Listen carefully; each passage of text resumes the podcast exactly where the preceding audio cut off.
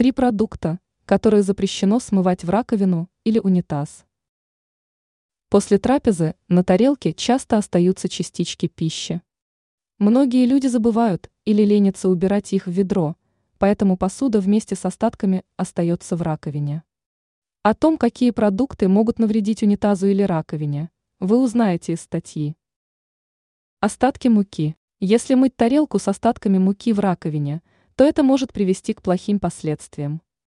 Из-за контакта с водой мука превращается в клейкую массу, способствуя возникновению засоров. Молотое кофе. Растворимый кофе не несет никакого вреда раковине.